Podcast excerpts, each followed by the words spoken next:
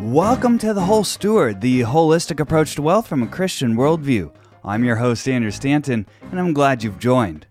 I find it difficult to continue with my daily routine of family, work, church, the whole steward, without acknowledging the horrific recent events in Israel and Palestine. And when things don't add up, we're left wondering how could this be? We ask the question what's happening today on the whole steward?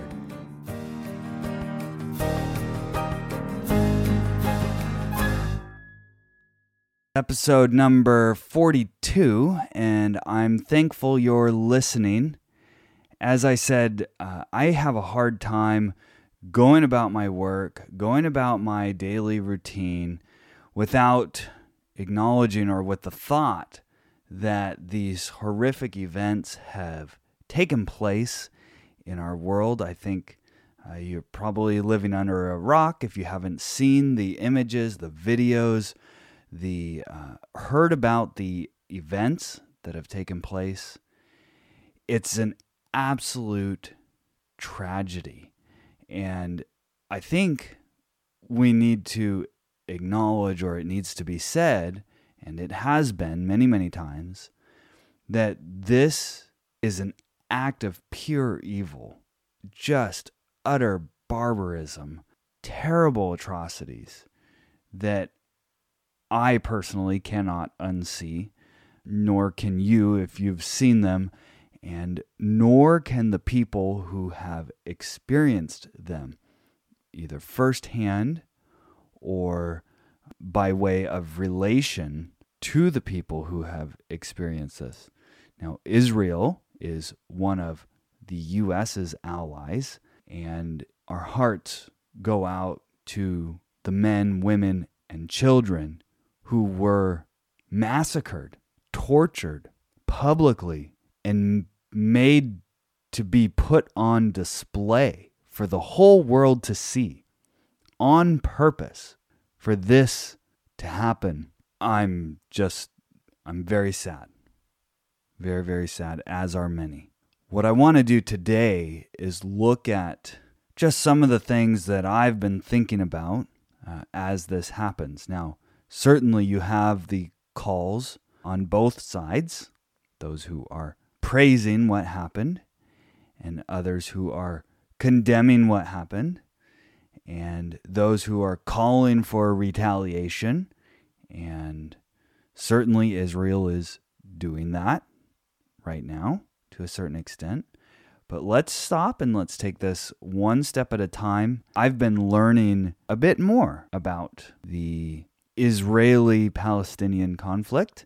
I don't know if you found yourself looking this up at all. I visited Israel when I was 18 years old. My sister was 15, and we were able to go with friends. We toured the whole land of Israel, top to bottom, uh, even went into Jordan for a day. It was a very excellent trip, wonderful countryside, uh, just a very different than the US. In fact, it's the only country that I've flown to that is outside of this country. I very much appreciated that trip. I have a little bit of a sense of what it's like, but not a lot. I'm definitely an outsider to all of this living in the US and being born and raised here. However, I just want to start by looking at this is Israel here on the map. Uh, is a very small area, but Gaza is even smaller. It's a very, very, very small strip of land. And there are a lot of Palestinians who live in this area of Gaza. I've heard it said it's about the size of New Jersey. The Gaza Strip is about 25 miles long and only three and a half to about seven and a half miles wide and has a total area of about 141 square miles. But there are well over 2 million people in this one little area. By contrast, there's about 10 million in all of Israel combined. Now, the density of the population is just tremendous. It's mind boggling. I like to browse Google Maps in many different parts of the world, and Gaza has really caught my fascination here. Now, when you zoom in and you look at the density of the city, look at this. This is where Hamas operates out of. They operate out of Gaza. They are embedded in Gaza. They operate out of whatever buildings are available and strategically those surrounding civilians.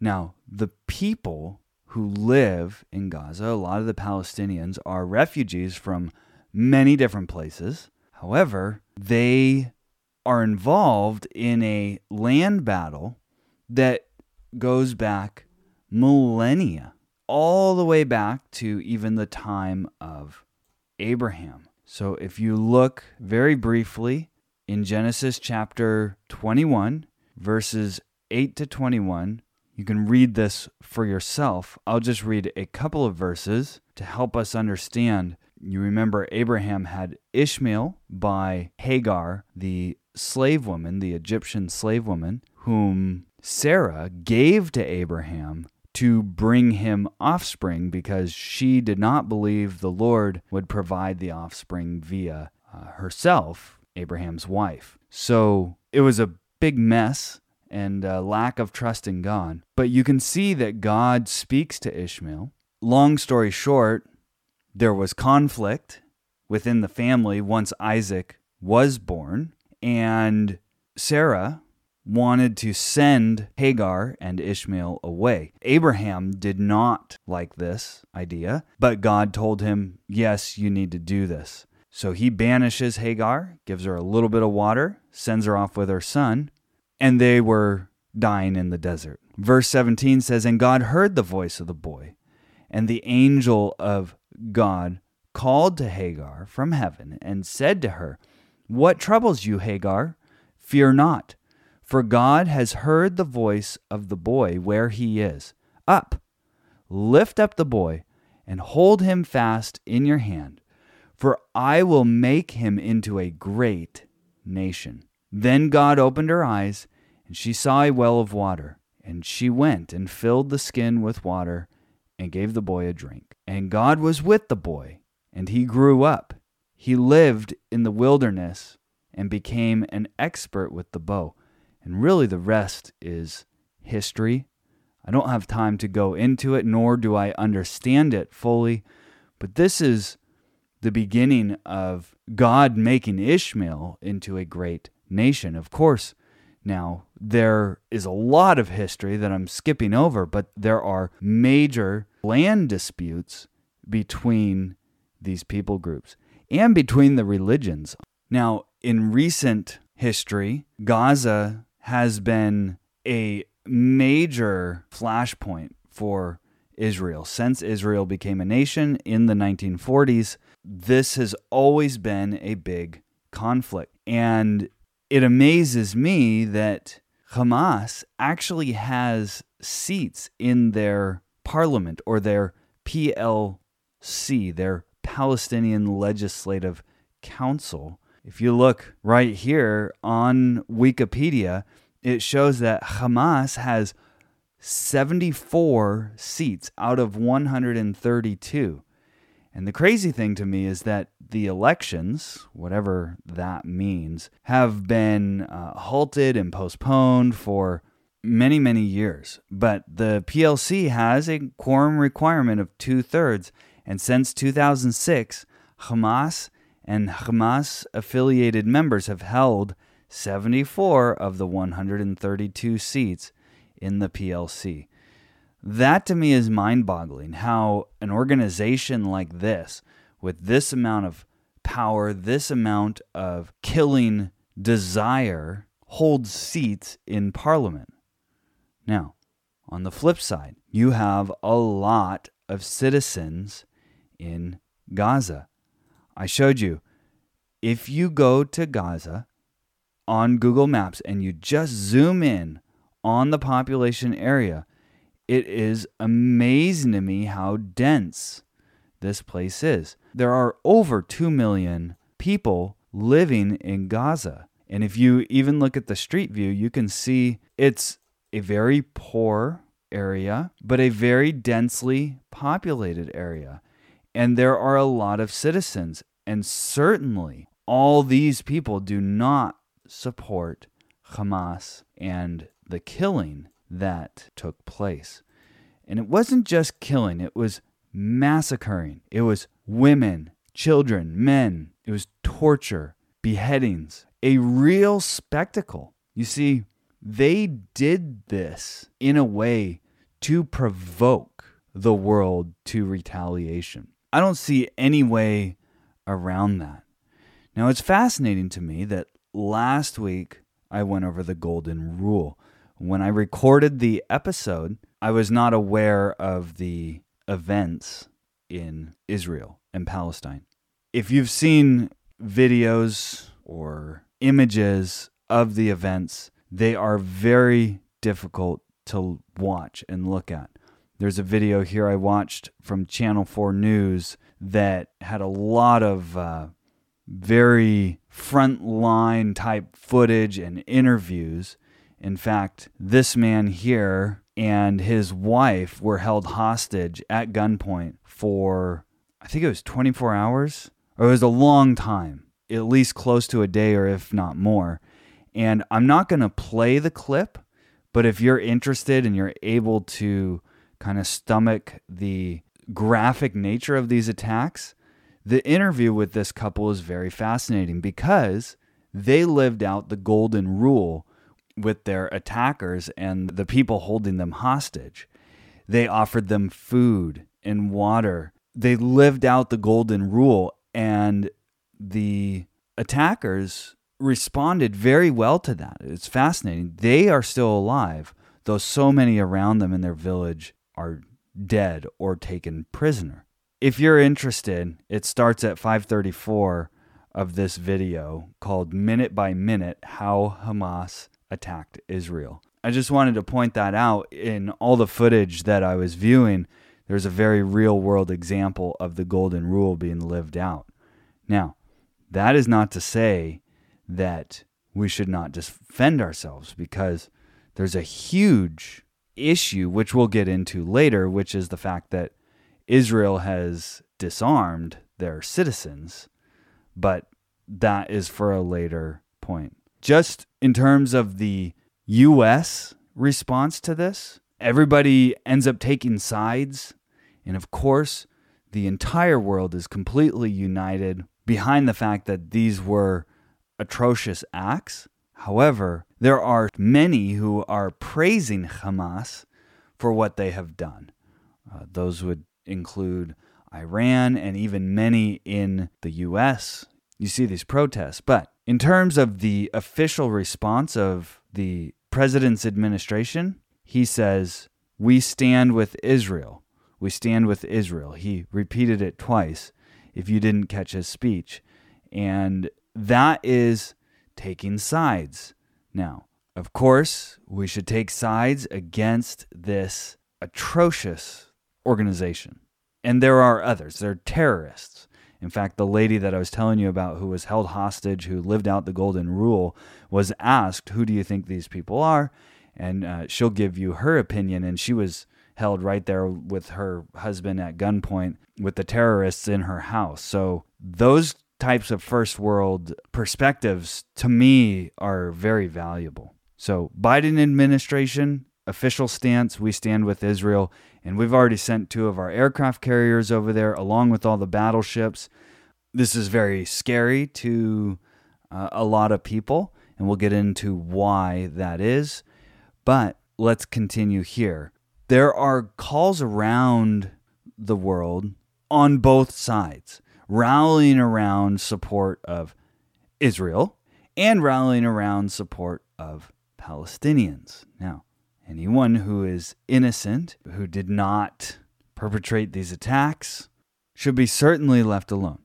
These are human beings. We're talking about people, regular, ordinary people. In Gaza, over 2 million of them. In Israel, 10 million or so total. However, I heard one comparison, I think it was uh, the prime minister of Israel, who said this would be the equivalent of at the time of the 9 11 attacks that 3,000 people died, or you know, just over that, and we have about 330 million people in our country. Well, that would be the equivalent of 30,000 people having died in this attack. Uh, it's a huge portion of their population that was affected directly by this attack. Now, the calls for support on both sides have been fascinating to see because tens of thousands are rallying around on both sides. And it's very interesting that Hamas purposefully targets men, women, and children and makes a display of it. Whereas Israel and their allies will attack. They are attacking now, and they call it collateral damage. Well, these citizens of Gaza who do not support Hamas are victims of this collateral damage. And it is severe, it is great. There's no easy way out of this. It's a disgusting, disgusting situation. I just find it fascinating that you have calls on both sides. We stand with the Palestinians, we stand with the Israelis. How about we stand for life in general, except for those who need to be knocked out, need to be wiped off the face of the earth? And that's Israel's uh, commitment but how are they going to do that when Hamas fights in such a way that they hide in all these buildings? Remember how densely populated Gaza is. I mean, Israel is talking about a ground invasion right now of Gaza. This is going to be incredibly destructive to the IDF, hopefully to Hamas, but also to the citizens of Gaza. It's very sad, very difficult situation the the damage is is tremendous. Al Jazeera, which is a Middle Eastern news outlet, is reporting that there are at least 2,215 Palestinians that have been killed and 8,714 wounded in just the Israeli air attacks on Gaza so far the number of people killed in Israel has reached 1,300. So, and and there are 3,400 wounded. Now, people are dying. It's very sad. But the death toll is definitely higher right now on the Palestinian side. Now, I hope and pray that all 2,215 of those are Hamas, directly guilty of the atrocities committed, but we certainly know that's not the case. And Israel has told the citizens of Gaza, 1.1 million residents, to head south ahead of the looming ground offensive. They've told them to evacuate. Now, I don't know how you evacuate 1.1 million people. There should be corridors, just like there was in Ukraine, that there are citizen corridors that they can safely pass through. But we know that Hamas does not respect people's lives. We will come from the ground. Israelis' goals in a ground invasion of Gaza are sowing panic and confusion. I mean, the, the, the order is ominous. And you can you can read about that here. I'll put all the links in the show notes. But just to make sure that the numbers came from multiple sources.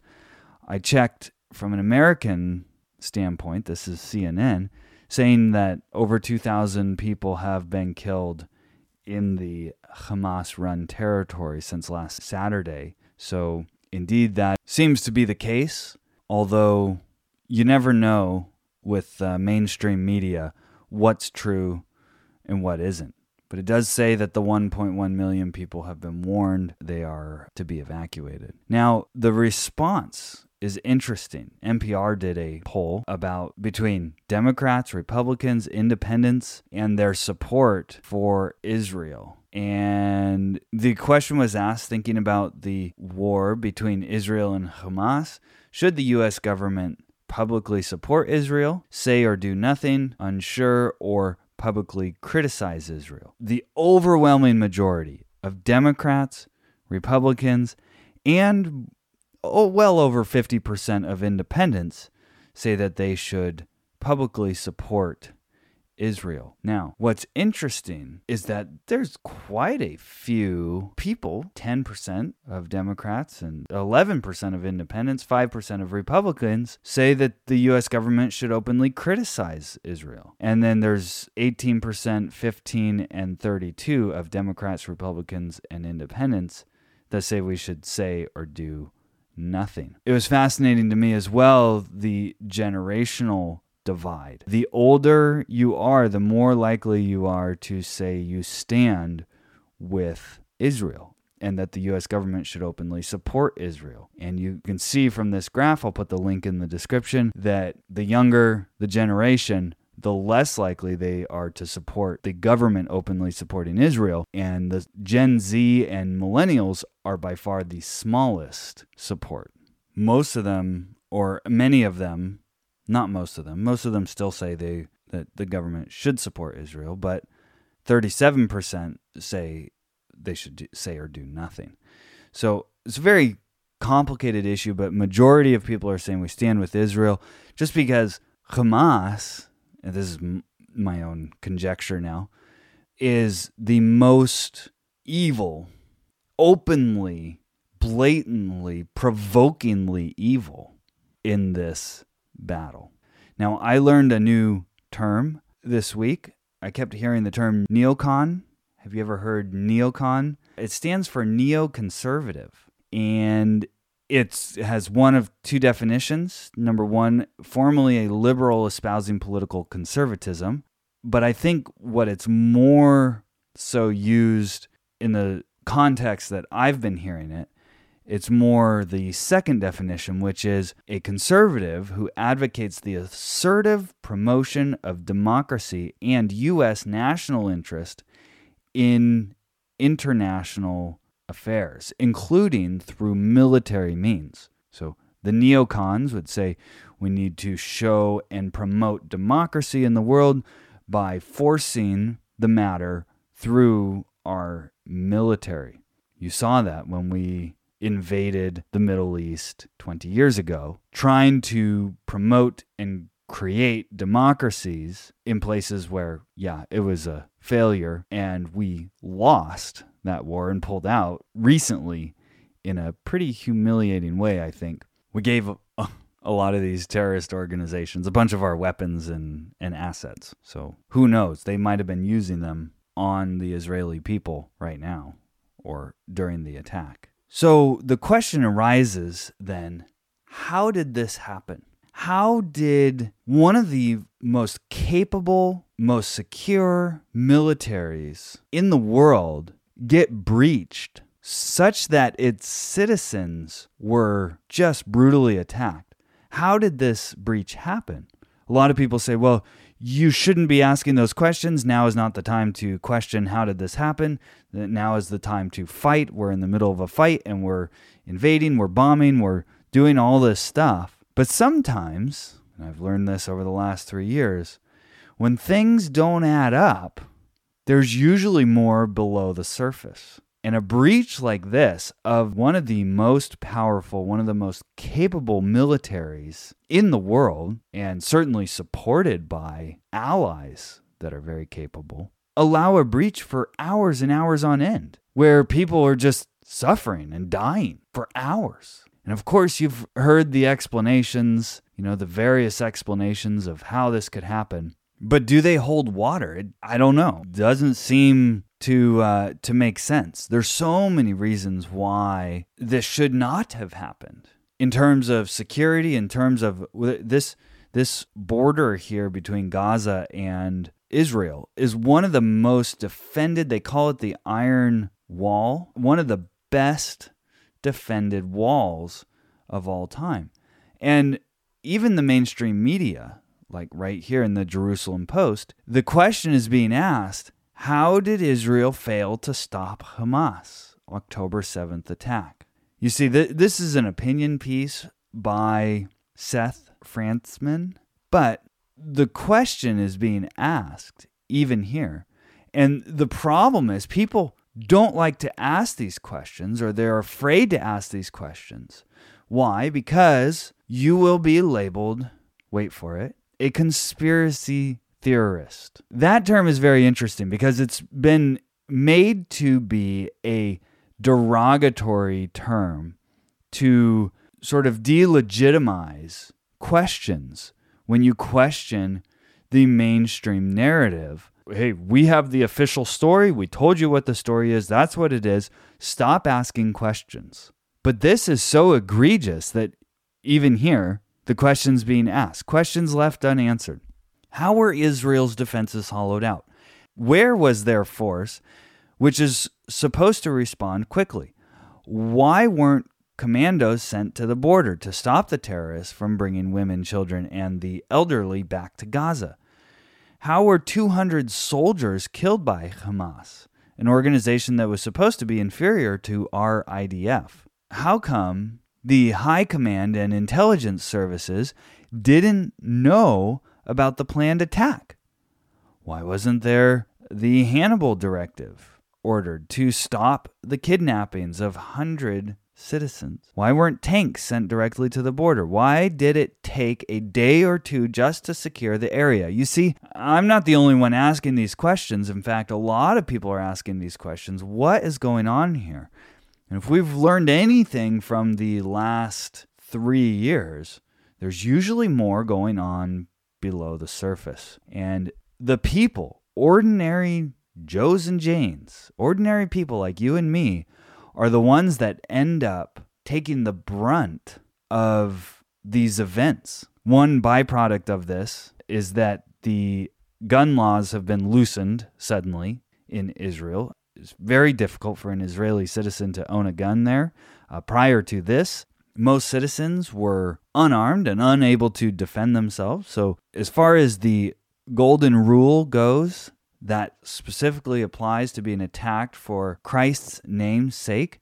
In this case, you're being attacked for other various reasons. And certainly, if you're able to defend yourself, it is quite appropriate in this case. Israel has acknowledged that, albeit too late, at least for this attack. But the Israeli Minister of National Security has said the following Today, I directed the Firearms Licensing Division to go on an emergency operation in order to allow as many citizens as possible to arm themselves. The plan will take effect within 24 hours. Very interesting that all of a sudden now they're like, oh, yeah, well, gun ownership is actually a, a good thing.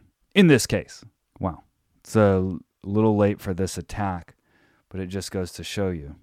There's a podcast of an interview between Bret Weinstein and an Israeli, Efrat. Her name is Efrat Fenigson. She's a Israeli citizen and she used to work in the IDF. I want to play just a short portion for you of this podcast because it kind of gets at the questions that uh, I'm wondering. Hours and hours. This is something that is non typical and unusual for Israel Defense Forces. Now, I've served in the military forces 25 years ago as uh, I was in the intelligence uh, forces uh, based in the Gaza Strip, as I told you. And I know the security drills. When I served, there was no internet, so I would sit next to the phone in my uh, shift of the fence of the security of the Gaza Strip, and whenever something would move alongside the fence, I would get a phone call from the human observers that are looking at the gate, um, telling us there is a chain of command that you have to notify when something like this happens, and then straight away uh, forces come in to look at what is it and take it down. So what do you mean when something moves by the fence? How small is something? It can be a pig. It can be a cat moving alongside the fence or touching the fence or trying to cross the fence. An animal, they would identify it. They would see it. There so are a cat. A cat gets scrutiny. Would trigger. Yeah, it could trigger the fence. Yeah. And An animal. Twenty-five years later, with and twenty-five years later, with internet and with the most sophisticated, high tech weaponry systems like drones. Like there is a special system, I don't know how to call it in English. Uh, it's called uh, seeing shooting. That's a literal translation from Hebrew to, to English. Seeing shooting. It's a robot that sits on top of a of a um, uh, tower, looking looking at the fence, and whenever something triggers the fence, which has sensors on it, it's supposed to shoot. It's like automatic, right? And and there are drones, and there are helicopters, and there are troopers on the ground, and you know there are many things that are supposed to be activated. There are various lines of defense and layers of defense that are supposed to be activated when something like that happens. Okay, uh, so but I just want to make this clear. I mean, it probably is, but you have a system that is sensitive to anything the size of a cat or bigger. That system, since you were uh, manning it, has had 25 years to mature and become more sensitive, to become more discerning. And yet, how many places was that border breached? 15. 15 places If not more, yeah. 15. And that is completely ridiculous because normally, with one breach of the fence, the whole army is triggered and things start moving immediately. Things start moving immediately. And here, there was nothing for hours. And so, I was I want to talk about some of the explanations that have been given so far. There are some unbacked. I have to say that these explanations are unbacked by any evidence or proof so far, but they have been thrown out to the air or to the mainstream media. It started with Iranian cyber attack that took down the IDF tech infrastructure that was running around. Okay, so you get an idea of what's being discussed here. I highly encourage you listen to the entire episode. It was absolutely riveting. Now, Bret Weinstein does not come to the world from a Christian worldview, but that doesn't bother me because it is okay to listen to the other side, to think about things from different angles, and to question your own beliefs and your own perspectives and sort of stress test them against what others are saying. Now, the entire interview is absolutely riveting, uh, very heartfelt, but you should listen to the whole thing if you're interested. Hi, this is Gary Pinkerton with Gary's Gulch Podcast. You are listening to The Whole Steward with Andrew Stanton, one of the best researched shows by a man of true passion. Now that you know more, go out and grow more.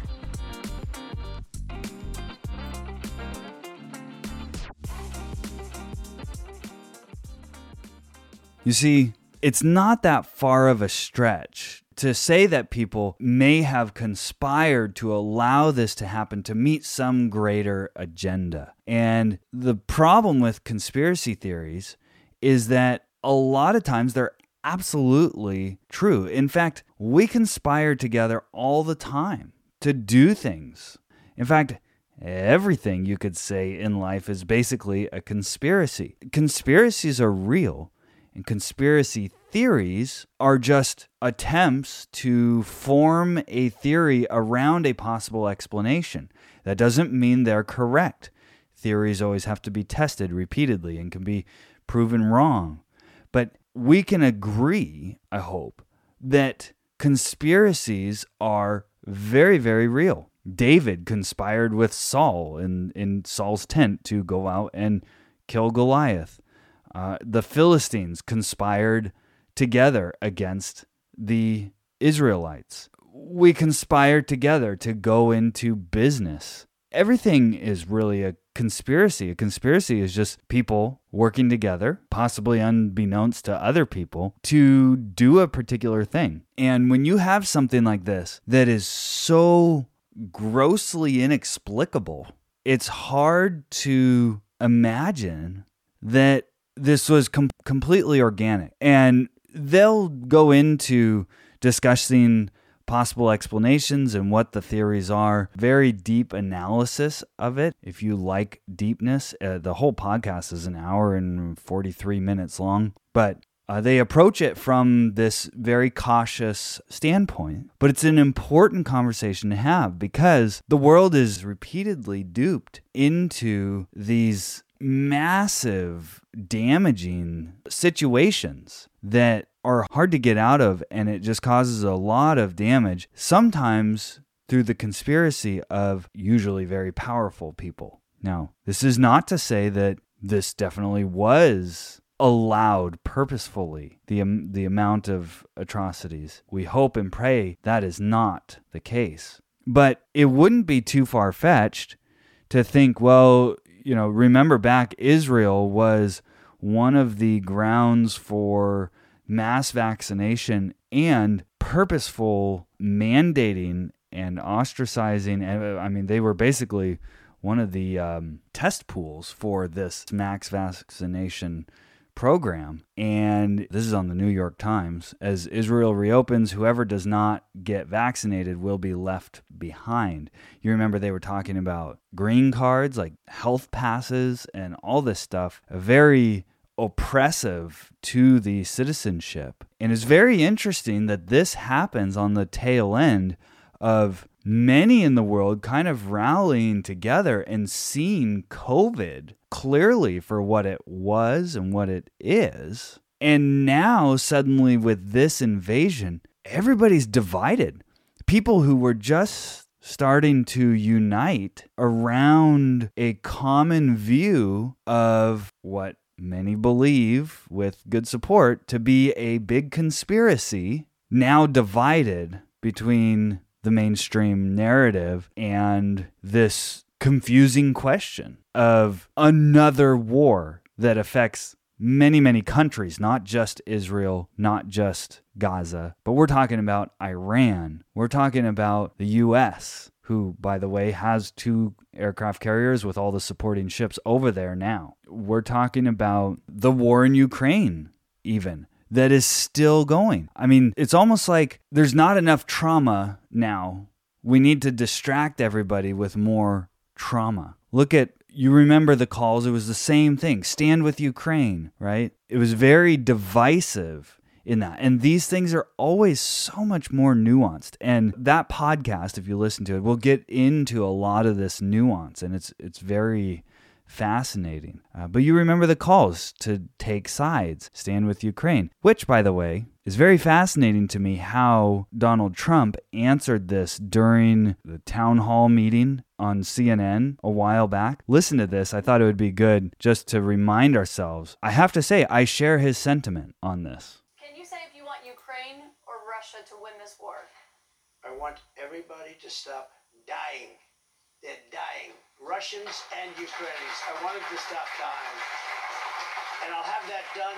I'll have that done in 24 hours. I'll have it done. You need the power of the presidency to do it. People are dying. They're dying. I want people to stop dying. Well over 100,000 people have died in the war in Ukraine. Think about that. There's so many people and millions and millions displaced from their homes. The war is atrocious. And now you have another war, another attack, another two wars. And the US is going to be fighting both of those, at least by proxy. And if we get involved directly in a hot war, our young men will be coming home in flag covered coffins. There is a real sense in which the powers that be is like they're playing chess. Of course, a lot of people will say, well, the, the US is playing checkers right now, but that's a different story. A lot of people stand to benefit from war. And it's a very sad thing. For example, the stock for Lockheed Martin shot up when this attack in Palestine happened and Israel. Our own border is not secure, by the way, lest we forget. We tend to focus on worldwide events and we forget that our own border is basically wide open right now. tens of thousands of people pouring over. Migrant crossings soar to near record levels, apparently, according to CBS News, testing Biden's border strategy. What's the border strategy? Well, just let them all in. It's a huge problem. But we forget even about the atrocities that are committed right here every day in our hometown. I started thinking about when I saw these images of the attacks by Hamas. I thought, you know, our own people are committing attacks on babies. And if you haven't guessed it, I'm talking about abortion. You might have seen the videos of the attacks in Israel, but have you looked at the videos of the attacks on our own population, on preborn babies? Uh, there are plenty of organizations that are exposing this atrocity. And I want to bring our focus onto something like that in a moment where we get caught up in these things that might lead to world war and look at what we have committed as a society right here in our hometown, in our home state, in our home country. Now, there's been good progress, but there's a website called abort73.com and it has abortion pictures. I won't scroll down here just so that you have the option to brace yourself if you want to see these images. But this is an atrocity that's happening right now in America. Abortion pictures right here, abort73.com. Also, there's a website, abortion no. These are abortion photos and videos. And if the attacks in Israel make you cry, I can tell you from experience, these will make you cry too. We should not forget the many fronts that we are fighting battles for morality in the world. There's an organization called End Abortion Now. We personally support them. They are doing excellent work to save babies, but they have a statistic right here on their website 2,326 children are murdered every day. If you want to check their ministry out, you can. Uh, they are doing excellent work. They're all over YouTube as well. This is a very heavy episode today, but I wanted to talk about it because, like I said at the beginning, I have a very difficult time proceeding through my normal day without acknowledging or trying to put aside or out of my mind these heavy things that are happening. So, how do we do that? Well, for one, find things to be thankful for to the Lord. Give your family a hug, give your kids a hug, go outside, breathe the fresh air, live your life. We have to. That's all we can do. But trust in the Lord. What is the explanation for all this suffering, for all this death? Well, Romans 6:23, for the wages of sin is death. I love how Ray Comfort says it. He says, Do you know what death is? And they're like, No, I don't know. It's wages. Death is wages for our sin. For the wages of sin is death. It's our payment. But the free gift of God is eternal life in Christ Jesus our Lord. We can be thankful for that. We can glory in that. We can rest in it. Now, how do we understand the conflict in the Middle East? Well, for one thing, people say, well, Israel is God's people, and this is a sign of the end times and all this stuff. Now, I'm not an expert, but I do know scripture says some things about who God's people really are. And Paul writes in Galatians 3, verse 26 to 29 For in Christ Jesus you are all sons of God through faith. For as many of you as were baptized into Christ have put on Christ. There is neither Jew nor Greek. There is neither slave nor free. There is no male or female, for you are all one in Christ Jesus. And if you are Christ's, then you are Abraham's offspring, heirs according to promise. So, when we think about the different people who are caught up in these land disputes and in these millennium old wars, we need to recognize who Abraham's offspring truly are. And that is those who trust in Christ Jesus. Some of those are Jews, some of those are Palestinians, some of those are what the Bible calls Gentiles, of which I am one. Galatians 4 28 to 31. Now you, brothers, like Isaac, are children of promise. But just as at that time he who was born according to the flesh persecuted him who was born according to the Spirit, so also it is now. But what does the scripture say? Cast out the slave woman and her son, for the son of the slave woman shall not inherit with the son of the free woman. So, brothers, we are not children of the slave, but of the free woman. Now, in the context, Paul here is talking about justification and whether you are justified by works of the law or by faith. And he's drawing an example from Hagar and her offspring and Sarah and her offspring. Romans 9 1 to 8 says, I'm speaking the truth in Christ. I'm not lying. My conscience bears me witness in the Holy Spirit that I have great sorrow and unceasing anguish in my heart. For I could wish that I myself were accursed and cut off from Christ for the sake of my brothers, my kinsmen according to the flesh. They are Israelites, and to them belong the adoption, the glory, the covenants, the giving of the law, the worship, and the promises. To them belong the patriarchs, and from their race, according to the flesh, is the Christ, who is God over all, blessed forever. Amen. But is not as though the word of God has failed, for not all who are descended from Israel belong to Israel, and not all are children of Abraham because they are his offspring. But through Isaac shall your offspring be named. This means that it is not the children of the flesh who are the children of God, but the children of the promise are counted as offspring. Jumping ahead, I encourage you read all of chapters 9, 10 and 11 of Romans, but in chapter 10 verse 1, he says, "Brothers, my heart's desire and prayer to God for them is that they may be saved."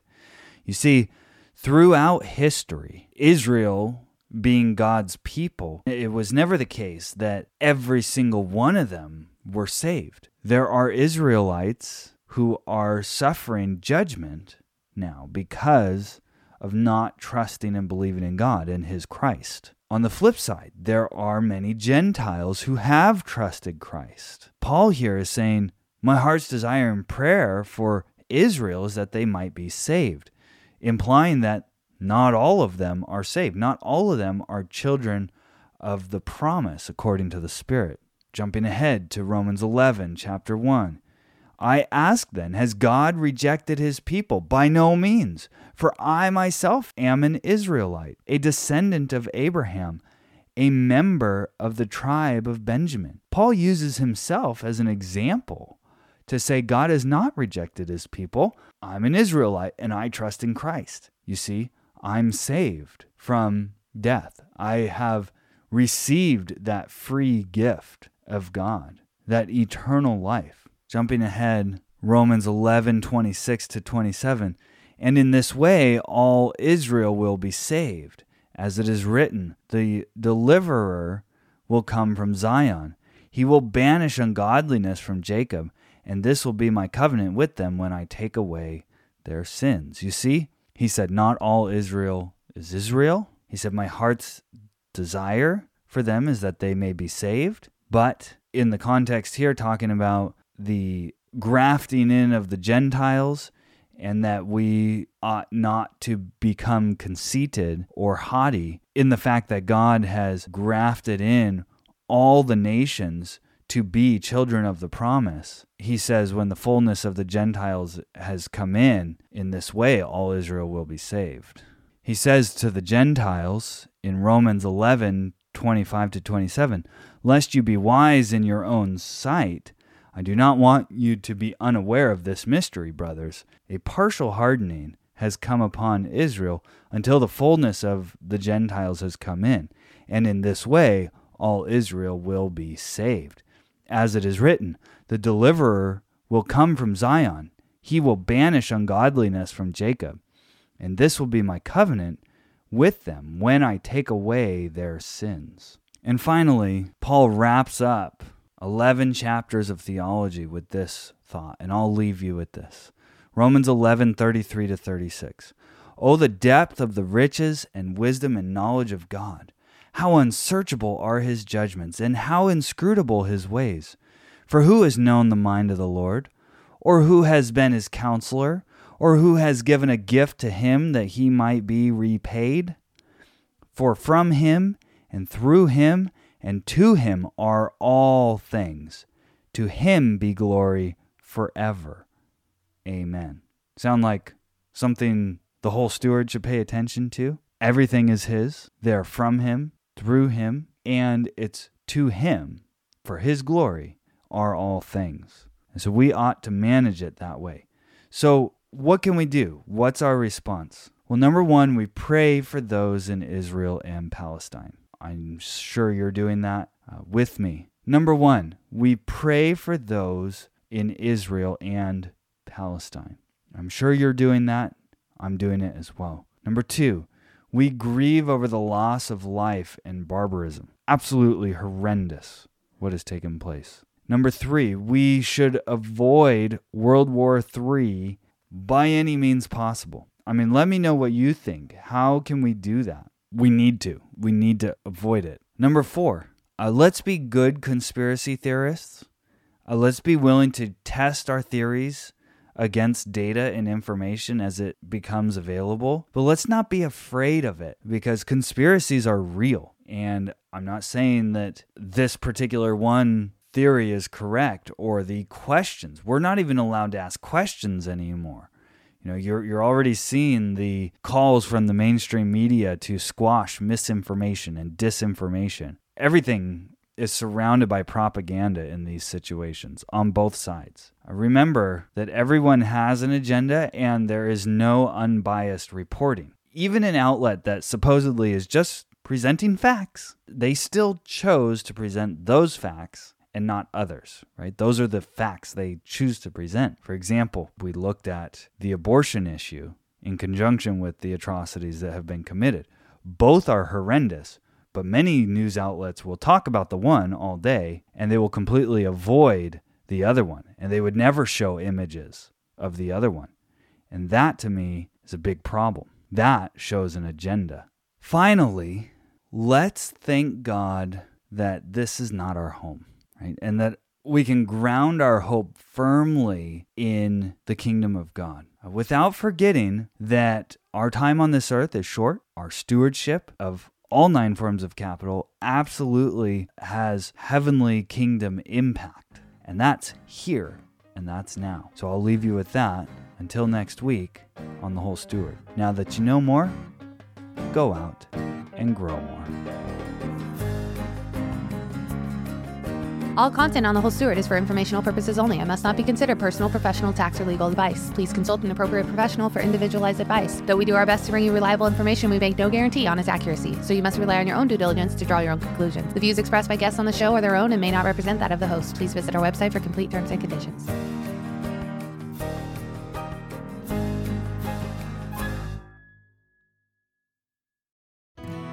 Thanks for joining us today for the holistic approach to wealth from a Christian worldview.